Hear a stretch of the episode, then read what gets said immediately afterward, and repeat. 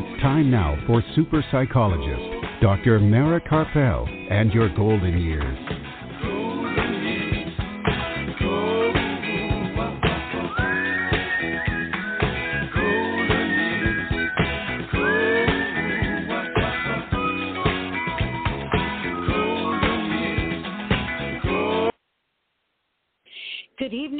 Welcome to Dr. Mara Karpel and Your Golden Years this evening and every Sunday evening at 5 p.m. Central Time and at 6 p.m. Eastern Time right here on blogtalkradio.com and on drmarakarpel.com. And today is Sunday, July the 24th, 2022, and I'm psychologist Dr. Mara Karpel, and we are back. We're live from sweltering Austin, Texas, with another great program after our two month hiatus from the show. And Art Mendoza of Accomplice Entertainment, producer of this program, is here with us to make the show run smoothly as usual. And in a little while after the break, we'll be joined from New York City once again by author and human rights LGBTQ plus advocate Michael Caputo. And this time, Michael is back to discuss his second book, Chameleon, a memoir, which vividly describes his journey of coming out and living authentically. And also, later in the program, Minerva and Ruben are back from Bay of Banderas, Mexico, to take us on another trip to another Mexico destination. And along the way, I'll talk a little bit about my thoughts about living a passionate life um, after my five week vacation. I had some thoughts come to me about living passionately that I hope that I can remember now that I'm back to work. And after the show, you can hear this evening's program again by going to my website, and the link to the podcast will be posted later tonight, along with all of the website links that my guests speaks about on the program. And you can also hear the podcast in as soon as five minutes after the show ends by going directly to Blog Talk Radio. That's B L O G talkradio.com slash your golden years. And you can also find it on Apple Podcasts uh, as soon as five minutes after the show. And for information from this show and previous programs, and to listen to previous programs, you can go to my website, drmarakarpel.com. You could go to blogtalkradio.com slash your golden years. And all of the previous podcasts are also on Apple Podcasts. And be sure to follow me on Facebook, Dr. Mara Karpel, Your Golden Years, for upcoming programs and events. This show is produced by Accomplice Entertainment, Postal Productions, and Psyched Up Productions, and sponsored by a amightygoodtime.com. Wondering what to do after you're 50? How about having a mighty good time? It's free to search, free to post, and much more. Whether it's in person or virtual, anything can be found to fill your day with others. So be more active and start connecting with other people. Go to amightygoodtime.com. That's a mightygoodtime.com. So we're going to take a brief break. Um, don't go anywhere. It's going to be very brief. And when we come back, we'll be joined by author Michael Caputo to talk about his book, Chameleon, a memoir. So don't go anywhere. We'll be right back. Super psychologist Dr. Mara Karpel will be back after words from our sponsors. Are you or a loved one a Medicare beneficiary? Help save you and Medicare money by stopping Medicare fraud. Fraud happens when Medicare is billed for services or supplies you never receive. There are three easy things you can do to fight fraud. Review your Medicare claims for accuracy, protect your personal information, and be on the lookout for suspicious activity. For more information or to report fraud, call Medicare at 1-800-MEDICARE or your local SHIP counselor at the Area Agency on Aging at 1-800-252-9240. And we're back. If you're just joining us, this is Dr. Mara Karpel and your golden years right here on blogtalkradio.com and on drmarakarpel.com. And joining us from New York City, once again, author and human rights activist Michael Caputo to talk about his latest book, Chameleon, a memoir. Welcome, Michael. Hi, Mara. Thanks for having me on again. Thank you for joining us. I just want to remind you um, and our listeners that when we speak like this, there's about a half a second delay. So it helps to kind of keep that in mind so we don't trip over each other. How are things going up there in New York? Everything's going good. It's warm out here, hot here too. I'm sure it's hotter where you are, but it's it's a beautiful yeah. day in the 90s. Yeah, I heard we're having a heat wave everywhere, so the whole country. um, happy birthday, by the way. Thank you, um, thank you, Mara. I'm so, officially so a senior my, citizen. oh, I don't believe it. I don't believe it. so, the last time that you were on the show, you were talking about your book, Dear Pat Cooper, about your journey um, with regard to your father. And at that time, you told me that you were working on this new book. And now that it's done, I'm so happy to have you back on the program to talk about it. Um, congratulations on publishing your new book, Chameleon. Um, so, why don't we start with what led to writing this book? What made you write this book? Okay. Um, first of all, I I named the book Chameleon, a memoir. I made sure I put a memoir in there because if I named the book just Chameleon, and somebody asked me what the name of my book would be, and I said Chameleon, and they Googled it, they would come up with every reptile book under the sun. Right. So I called. Good point. Good, right? So I called it Chameleon, a memoir, so people would know it was definitely a, a, a title of a book about somebody's life. And the reason why I named it Chameleon, because uh, a chameleon is a very popular lizard, an old world lizard reptile mm-hmm. that tends to change colors for various reasons. And one of the reasons are for protection. Sometimes it's to attract right. the mate. Sometimes it's for temperature change. Uh, if the chameleon's too hot or too cold.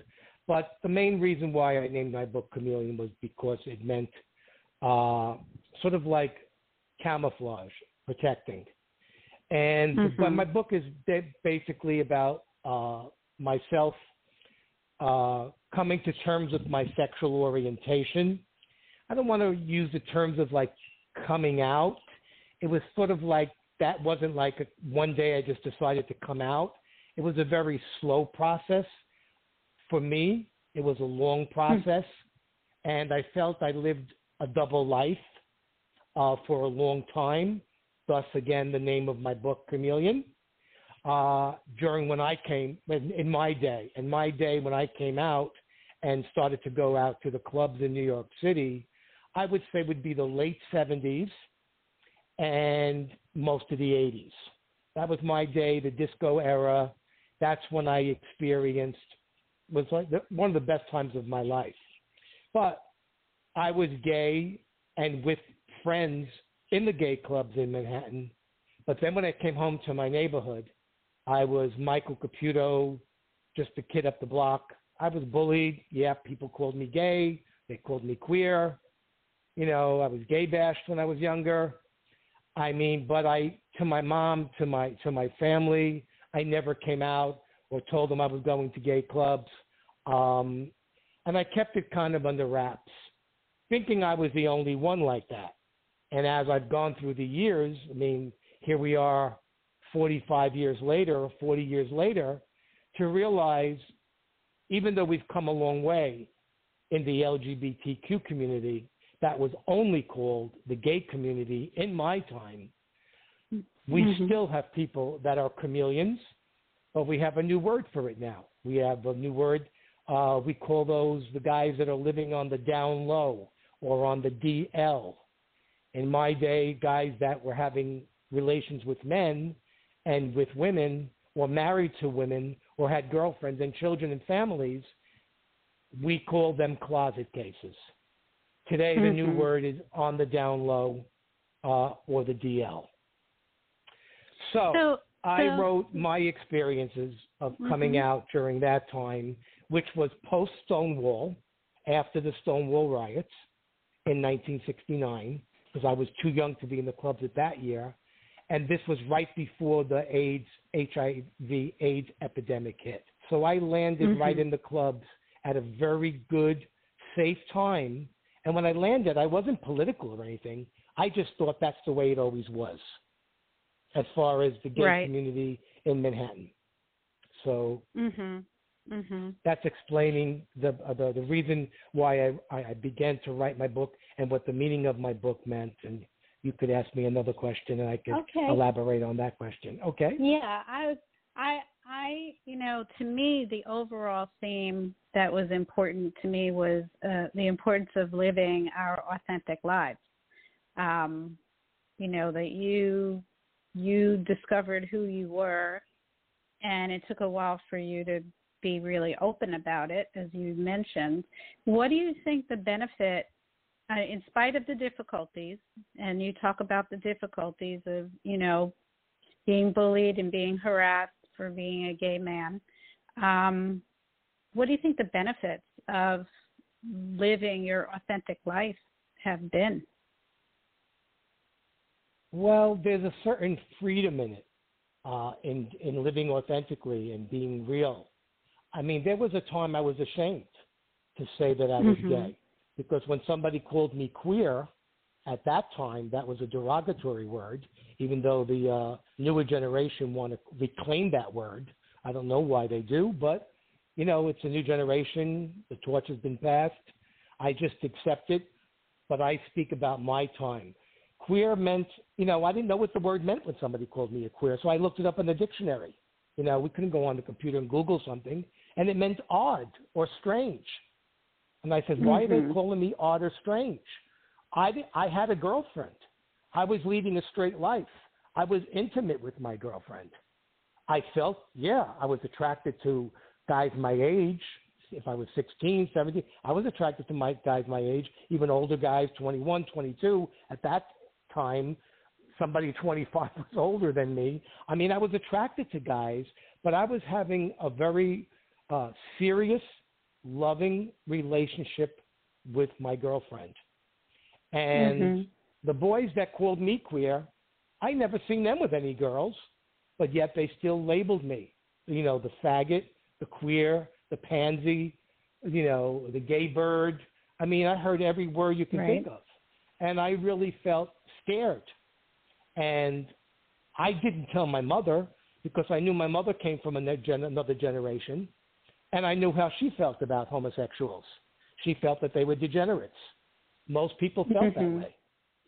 I never knew at that time, and I didn't find this out until probably maybe a decade ago, that we were in the medical books in the 70s before they took us out of the medical books, medical books as being a mental illness. I had Mhm. no clue of any of this stuff. So I was just scared. And when I finally sat down and spoke to my mother and told her that I was gay, I was already in my 40s. You know, and I they always say moms have always knew. I don't know if my mother was in denial. Um, the reason why I never told her, to be honest with you, is because I knew how my mother felt about gay people, and um, I felt that maybe she wouldn't love me anymore. I mean, I truly Mhm. believed that all the way up into my 40s, and that when I told her, she sat at my at my dinner table there, and she cried for like three minutes, and I went over and hugged her, and I said, "Ma, I thought you knew. Everybody else in the family kind of knew." She said, "No." She said, "But I still love you. You're my son." and it Mhm. brought tears. It brought tears to my eyes to say to myself, "Dear God, why didn't I do this sooner? I thought I was going to lose my mother's love. My mother loved me unconditionally. She didn't understand it. Took her a while to to begin to understand it. And my aunt, her sister, said to her, to my mother, they called her Lori. Lori, he's still the same Mike. He has he hasn't Mhm. he has didn't become a different person. He's still Michael, still the loving Michael that you know. He's still your son.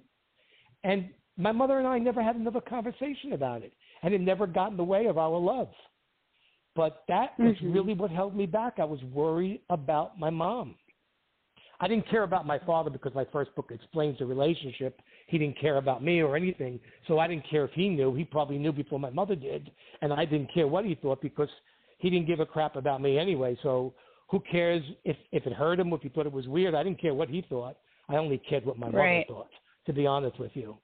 And uh, I now, when I, you know, even if I go on jobs, I mean, I don't wave a flag or anything, but I am not at all embarrassed, ashamed, uh, at all to say that I am part of Mhm. the LGBTQ community. In fact, I'm very proud to be part of the community. Mhm. Mhm. So then So it's really given me a freedom. um, It's given me a freedom, to be honest with you. Yeah, and I think it's really important for people to hear that no matter what, you know, what issue, what what it means for them to be authentic. Um I think it it really you just put your finger on it. It gives you freedom and and it also um helps people to overcome any shame that they might have felt for who they are, right? Once once you're you're open about who you are, you can overcome shame that's not rational at all, right? Just The based thing- on what other point- people say. you know, Mara, the point I got to make is, you know, I make it sound like it's so easy. You know, coming out or evolving and understanding who you are, even if you're 13 or 15, and if you're coming out and evolving who you are at 30 or 40, is a very big difference and a very dangerous thing. Because if you come out at 13 years old, 12 years old, or you know who you, you're different at 8, or any of those teenage years when you are a minor and living under your parents' rule, and it just so happens that you kind of know who you are and you have nobody to speak to about that, whether you're Mhm. being bullied or not, you're carrying that inside. And then it just so happens, Mara, that you happen to have religious parents. Now, my mother was a religious woman. She said the rosary every day. She went to church every week. I went to Catholic school for 12 years. She wasn't going to have it any other way. But there, by no means was my mother a religious fanatic.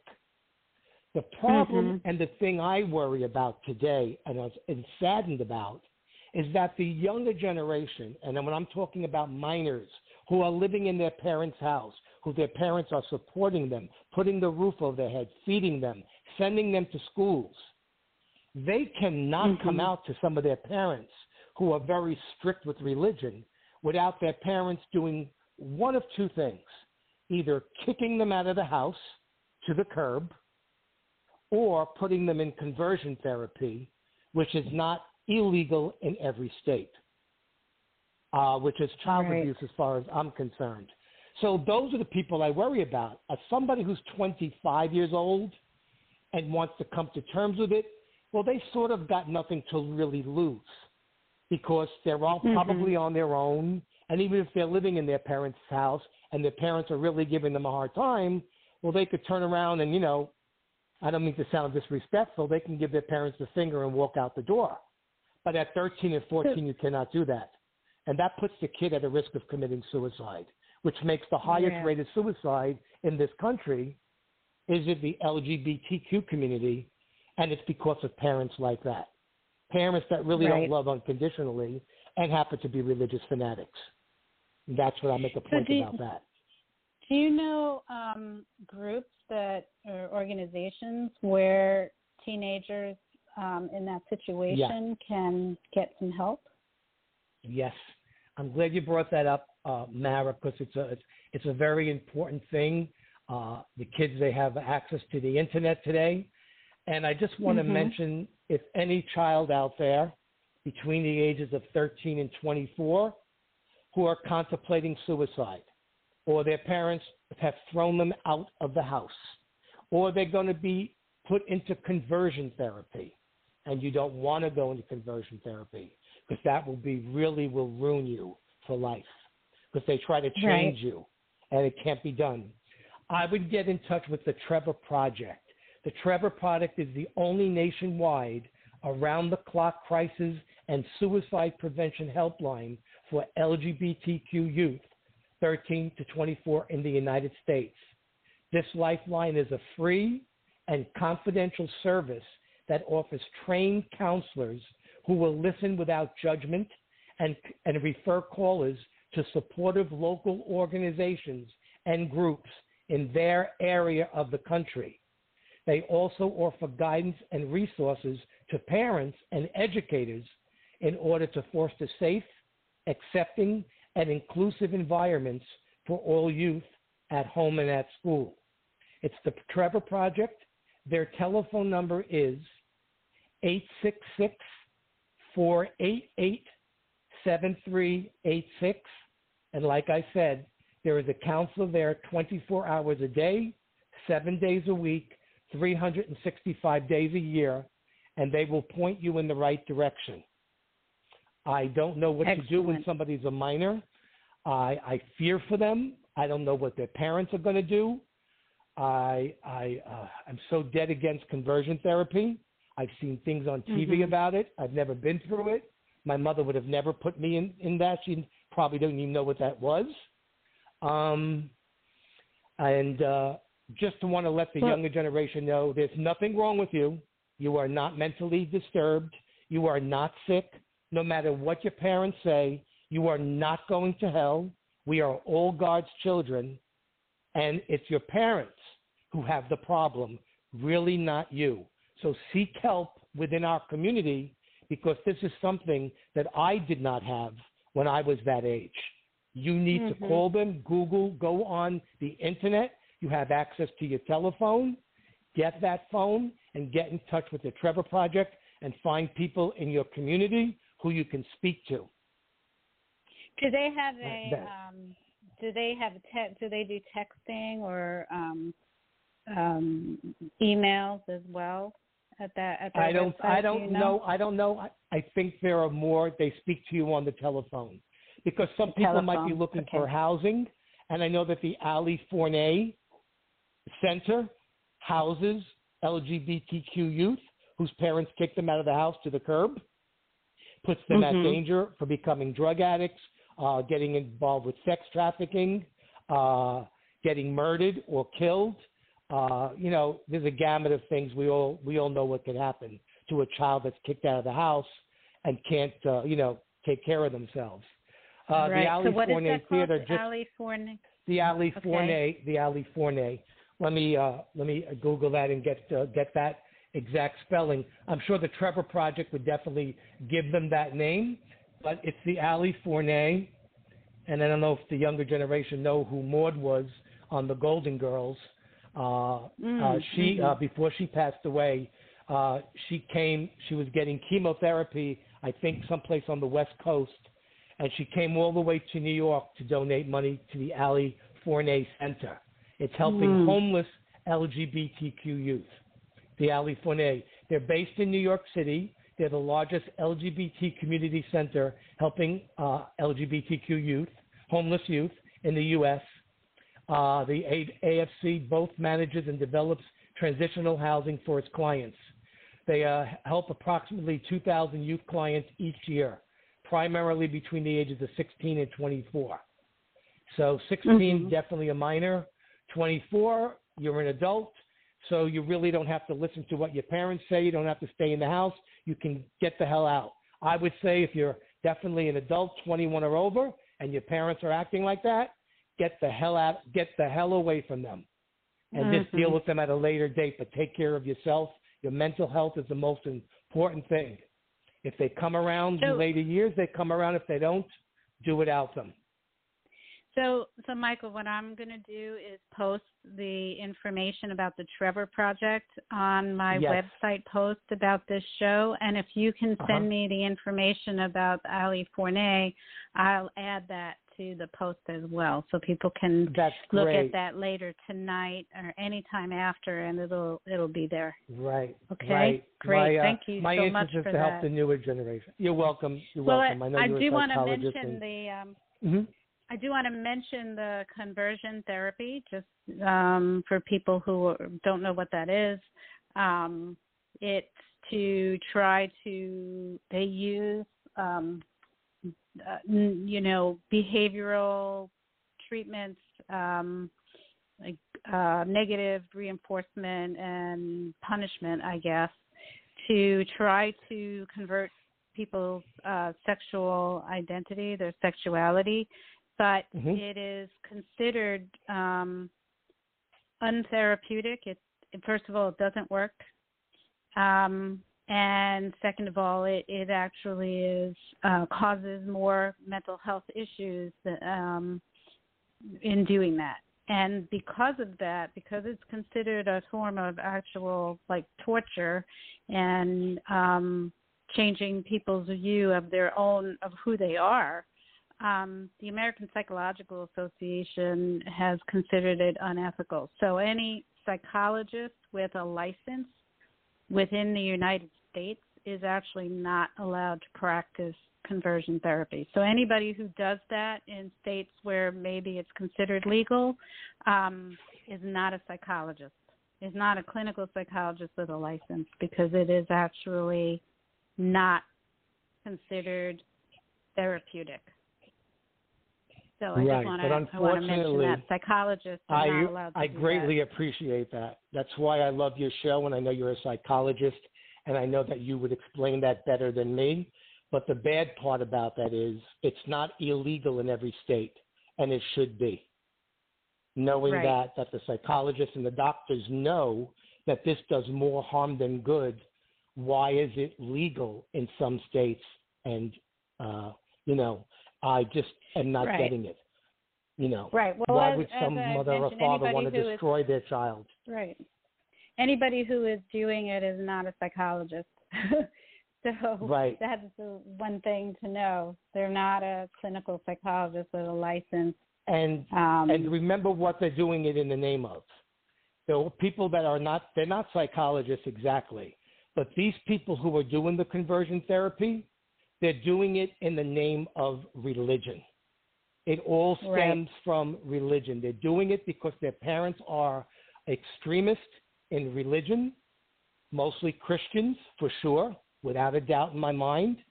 And they're doing that because they're trying to use religion as a way of bringing you back to normality so you can enter the gates of heaven by being the straight person that supposedly God created you because they don't believe that Right. you were born that way. They think it's a deviation from, uh, you know, from uh, the way you were born. Right. And, well, you um, brought up a, an important point that um, it was actually, I think, it was even at the time that I started graduate school that the DSM, the that's the diagnostic manual of diagnoses that psychologists and psychiatrists use to give diagnoses of mental illness. Um, it was actually a diagnosis. Um, but by the time I completed graduate school in 1992, it was no longer considered a mental health issue. It was no longer considered a diagnosis. So it's not even considered um, a mental illness in any way by psychologists or psychiatrists. But Um, what has just so- taken place, which is what I'm concerned with now, and being you are in Texas, it has just taken place now, and as you can see, and everybody knows this in every aspect, they're trying to take our rights away, not only my communities, they've already taken the rights away of women with the Roe versus Wade, but in Texas, they're trying to put on the books again or an amendment. In Texas, first state doing this, back again, making homosexuality abnormal. So we're going back to the days when it used to be abnormal. Now, I'm not saying they're putting them in the medical books, but let's face it, everything starts with the planting of a seed. Nothing Right, starts as a right. tree. You know what I mean? So we're going back Right. in the wrong direction again. And if that takes Right. root, And I, that could be very dangerous. Right. And I just want to, I do want to clarify, though, that that is not the American Psychological Association or the American know that. Psychiatric Association. Oh, I'm so well they aware of will, that. They do not, yeah. No, But I. No, I, I'm you definitely well bring- aware that has nothing to do with any of the doctors. You know, has Right. nothing to I- do with the doctors. It's the uh, I- it's the government. It's the it's the Christian right. Just so you know. So, okay. you know, in the okay. in the few minutes that we have left, because we could talk about this all day. Um, yeah. Really, your book is very interesting, and I highly recommend it. Um, you know, I think it's a real, it's really well written, and and there were a lot of points that you made in the book, and and we were discussing it um, just a few days ago, and it made me um, realize you brought up all the um, the generation before you that you didn't even realize how much they had to fight for the right to be able to just live to live your life um, with the Stonewall uh, riots and um, many of the laws that were in place that that right. didn't allow people to live who they were um, and and the generation after you um, no longer has to deal with the AIDS epidemic because now there's medication that mm-hmm. prevents AIDS and also treats it pretty effectively. It reminded me as well of uh, the women's movement and how, you know, generation before me fought for a lot of women's rights, and, including um, I mean, it was a long time ago, the right to vote, but even it was, I was just a kid when my mom um had to have my father's name on her credit cards and right. all of the rights that um that came about when I was growing up that younger women didn't realize would be taken away from them and now we're seeing those rights being chipped away so I guess you know, just a few minutes left. Uh, I think maybe I'd like your thoughts about how to wake people up to yep. realize that our rights are, you know, whatever community, marginalized community you're in. Um, I uh, the rights I are like... pretty fragile. I mean, if you see that, you see that also with voting rights. Um, right. That's you know, we thought that people would would be um, would have all the freedom to vote, and now those are being chipped away. So what what can we do Mm-hmm. about that? How do we wake people up to realize, you know, that that the rights are fragile and we need to stay on top of it and aware? I think I think Mara, this is a, a great note to end on. Uh, you know, people should read my book because I'll give a, a lot of detailed things of everything that we went through. But I want the younger generation to realize that we have many pioneers in the past that they don't even know the names of. And just to mention people like Larry Kramer with the ACT UP, with the AIDS, that uh, we they were letting us die. Reagan would, didn't even mention the word AIDS until his seventh year in office. A Republican president didn't even mention it because the only people that were dying from AIDS, they called it the gay plague, were the Haitians. They blamed it on the Haitians. They didn't care about them. Why? Because they were black. They blamed it on the gay, the homosexuals. They didn't care about them because they were the perverts. Okay? Then it, then they then they went to the uh, then they didn't didn't mention anything because who else was dying from it? The drug the drug addicts, people who were sharing needles before we even know that you could catch it through blood contact. So they thought the three peoples in society that really didn't matter in society. So everybody just turned they turned their head against it. And I want the younger generation to know not to get too comfortable with it because you have a pill now PrEP that you could have intimate relations with somebody of the same sex and not have to worry about even if the HIV positive, of passing it on. Because we didn't have a pill back then. We lost more people from the HIV AIDS epidemic than we did in the Vietnam War, and nothing in the government. They didn't even mention it. They could care less if we died. We were nothing but garbage to them. We had, I had some of the evangelicals like Anita Bryant calling the homosexual community human garbage when she was on her crusade, that she got a pie in her face on the air on TV. Most of the young Mhm. people don't know of these people. Larry Kramer, Elizabeth Taylor. Does anybody even know Elizabeth Taylor was an actress? Well, she did more for the gay community, even more than an actress. She started AMFAR, was was was a foundation to bring more attention so we could find more drugs. And she she uh, got together with the medical team and she put you know, this whole and she got a lot of money together so they could come up with these cocktails. The younger generation to know can't sit back comfortably. You got to continue the fight. The torch has been passed. I can't be out there protesting anymore. I'm 65 years old. I'm depending on the younger, younger generation. We didn't even think about mm-hmm. getting married in those days. That wasn't even an option in our days to get married. Now they're looking to take that away. What's going to happen to the kids that people have families right. with? You know, so get off your butts, vote for sure. You saw how they took your rights away as a woman to Roe versus Wade. Don't think they're not coming after the gay marriage. Don't think they're not coming after sodomy laws, like homosexuals are the only one that deal with sodomy. Don't think they're coming after contraception. And I just heard on TV the other day, just so everybody knows, a woman in Walmart, okay, another religious fanatic in Walmart, refused, refused to sell condoms to a man. Mm-hmm. Don't know if he was gay or straight, doesn't matter, because her religious beliefs were against that. So don't think they're coming after contraception. So they don't want you to use contraception. Yet if you got get pregnant, they don't want you to have an abortion, even if you're raped or or incest, like that ten year old girl. They're right. taking everything away from you. So don't close your eyes. Don't even blink three times.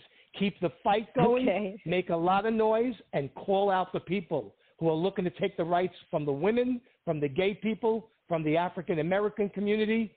Keep what we fought for and died for. Keep it strong. Keep it going. It's your turn Great. to shine in the Great. light now. Great point, Michael. So, so thank you. Thank you. And and so if people want to learn more about you and about your book, um, what would be the best way to do that? They could go to my website, uh, michaelcaputoauthor.com. I'm all Okay. over Google, all over the internet. They'll see both of my books, and uh, they could buy my books, my published books on on, on uh, Amazon. Uh, I'm on Kindle also. They can read a page at a time if they want, and not have to read the whole book. But uh, definitely take down the Trevor projects and do some research on the pioneers that have come before. Please don't let us lose our rights. Fight for us. I've been at the parade. I've been in this scene, and I greatly appreciate Mara, the great platform. I greatly appreciate you uh, having me voice my opinion, and uh, I'm sure we've helped some people out there already.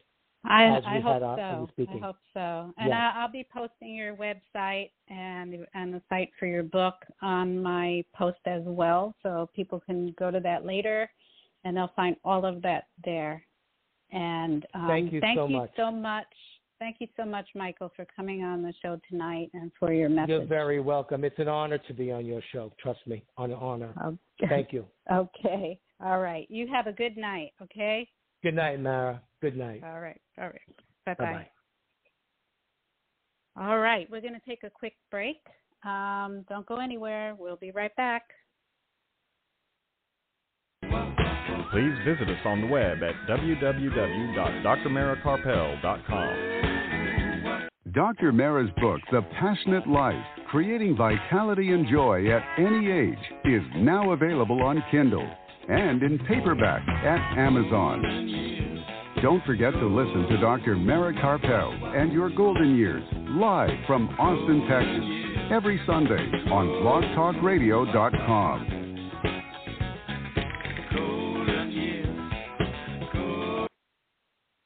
All right, and we are back. If you're joining us, um, just joining us, this is Dr. Mara Karpel in Your Golden Years on blogtalkradio.com and on drmarakarpel.com.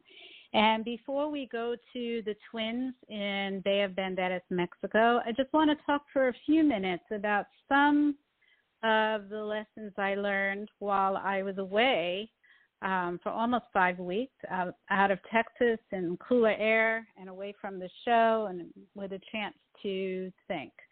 Um, one of the main things, and I'm gonna I'm gonna stick to this lesson for this evening and just keep it brief, was that over the course of time of not being at work, doing just a little bit of work while I was away, which I'm very grateful that I could do that. I could work a little bit remotely.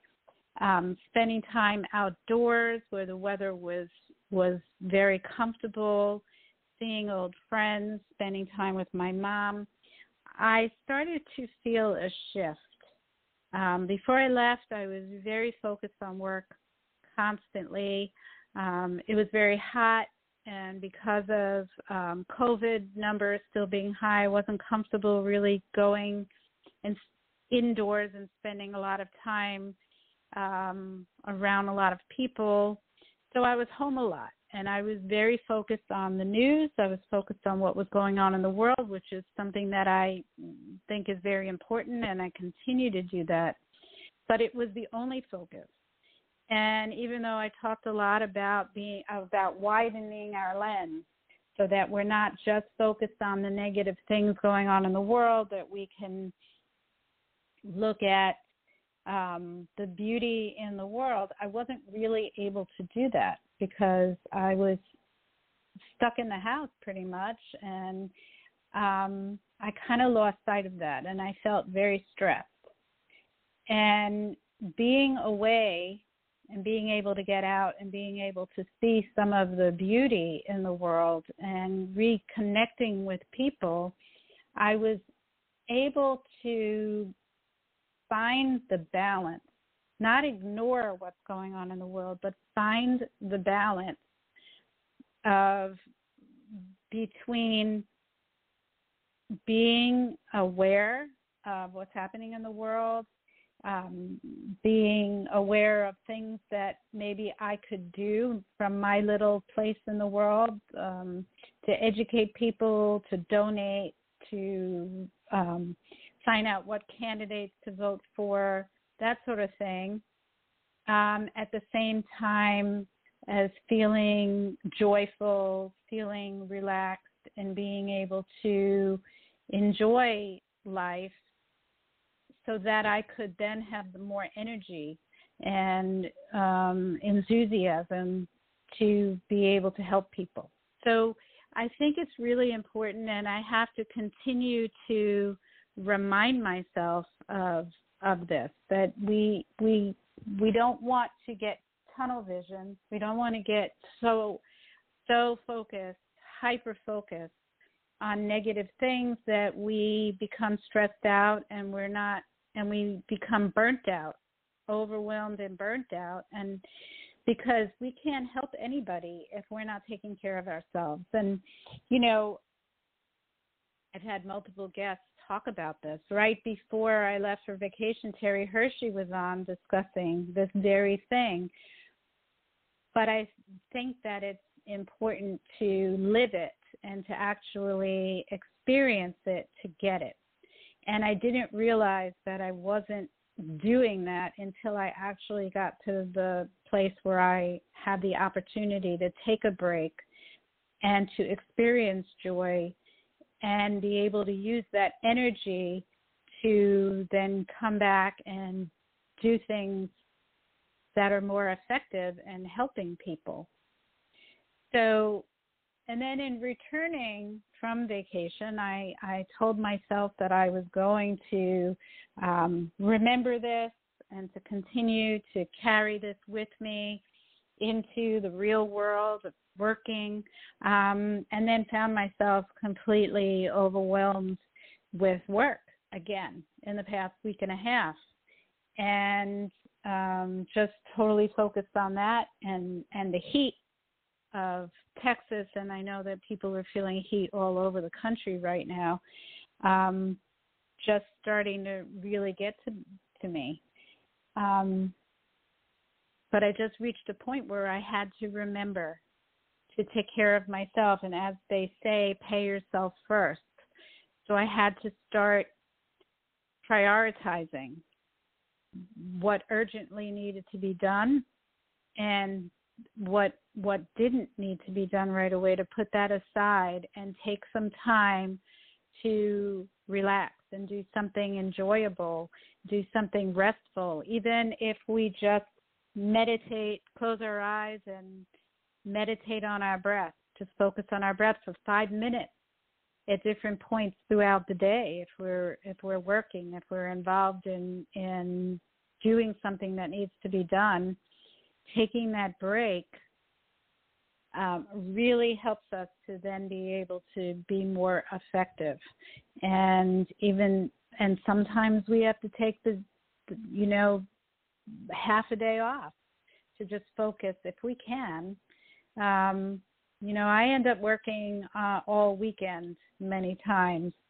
um, so i'm not in a job where i have a boss watching me or I have um, appointments, but I have paperwork to do on Saturday and Sunday. And I had to just decide that I'm going to do what urgently needs to be done and then relax the rest of the day. Can you do that? Are you able to do that? Um, it's really important. We need to take care of ourselves. We need to have compassion for ourselves we need to take vacations, even mini vacations of five minutes, 10 minutes, 15 minutes. Put aside some time.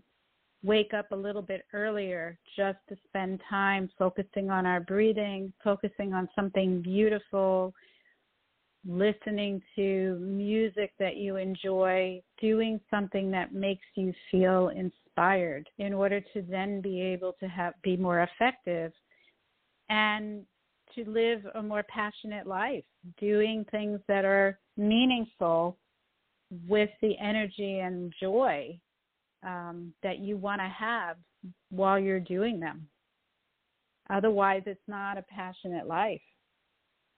So, on that note, we're going to go to where people have lots of passion, um, Mexico, and first, we're going to start with a little music from Art, our producer, and take a little Mexican trip.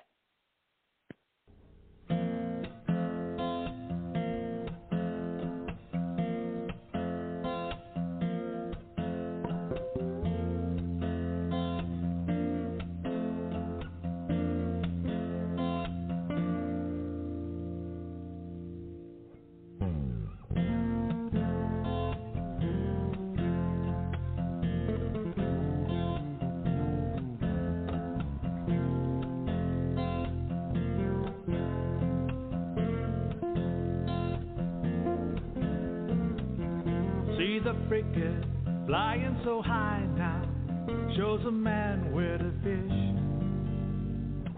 Watch Vicente, he lies in his hammock, teaches tourists how to live, and he knows how to live.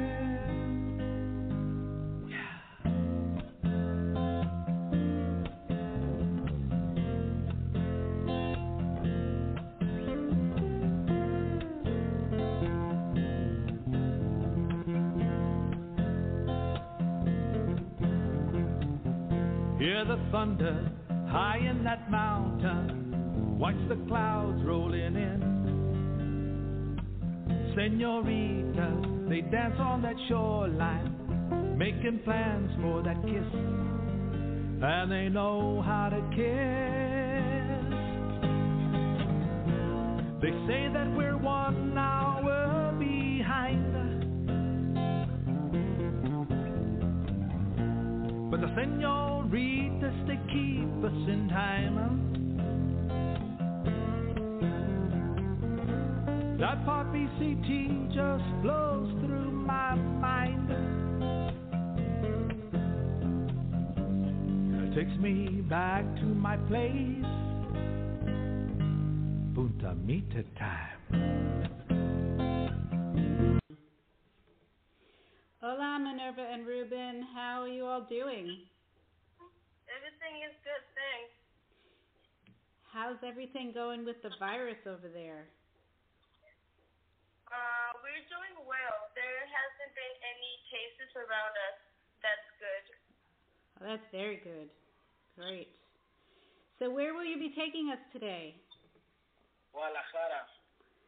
All right, take us away.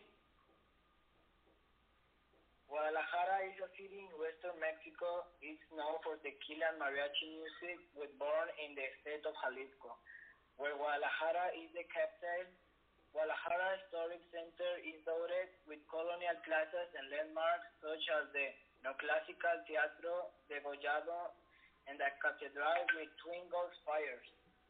The Palacio del Gobierno houses famous murals by painter José Clemente Orozco. Guadalajara is in the mountains and the elevation is about 5,000 feet. Because of this, the weather is always mild and very seldom hot. There is a population of around 1,500,000 people. Tlaquepaque is also the artist district of Guadalajara where many artists show their work.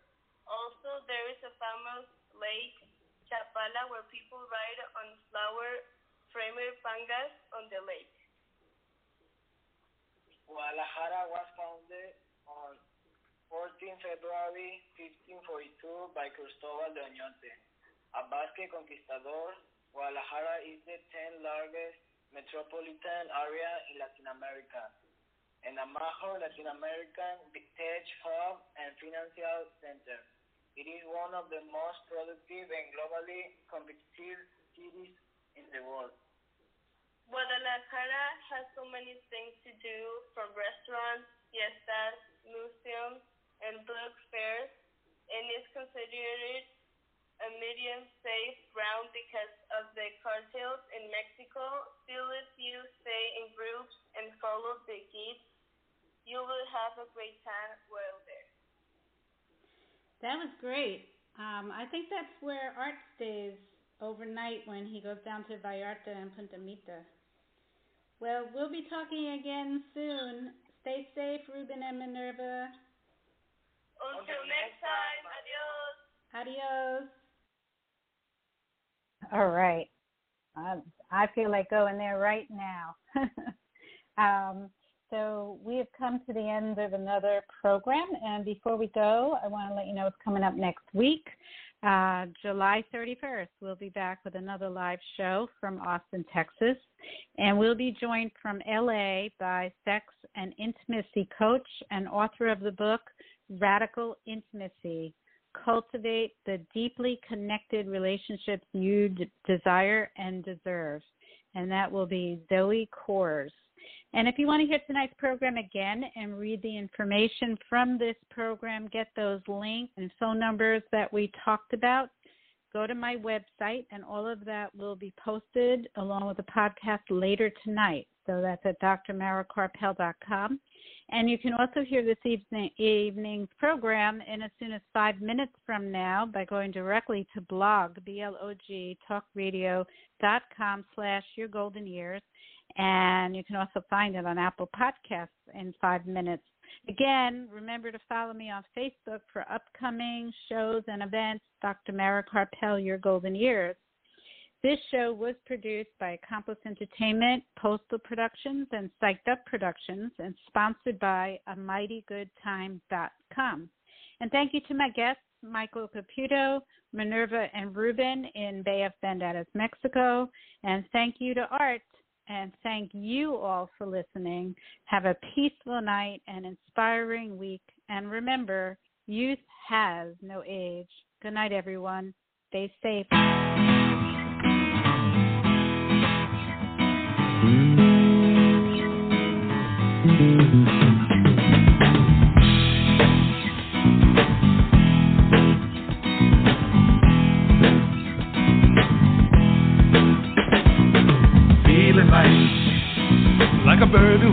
Walk, ain't got no place to fly. Feeling like, like a thief that's in the sun, ain't got no place to hide. And I don't know how I can take if I turned around to find you gone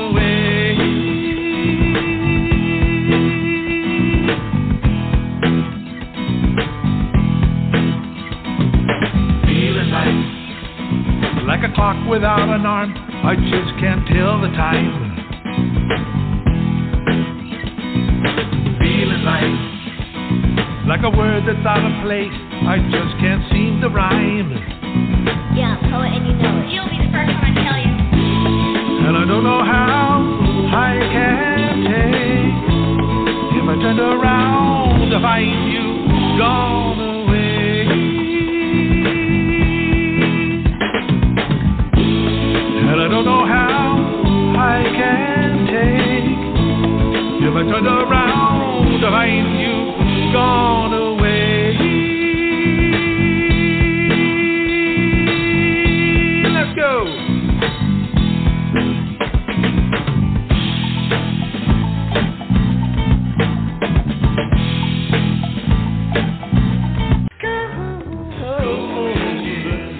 Any guidance offered by Dr. Karpel is not intended to replace the advice of your own physician or mental health specialist. Neither Dr. Karpel, her sponsors, nor this station assumes responsibility for the misuse of any of the information given on this show.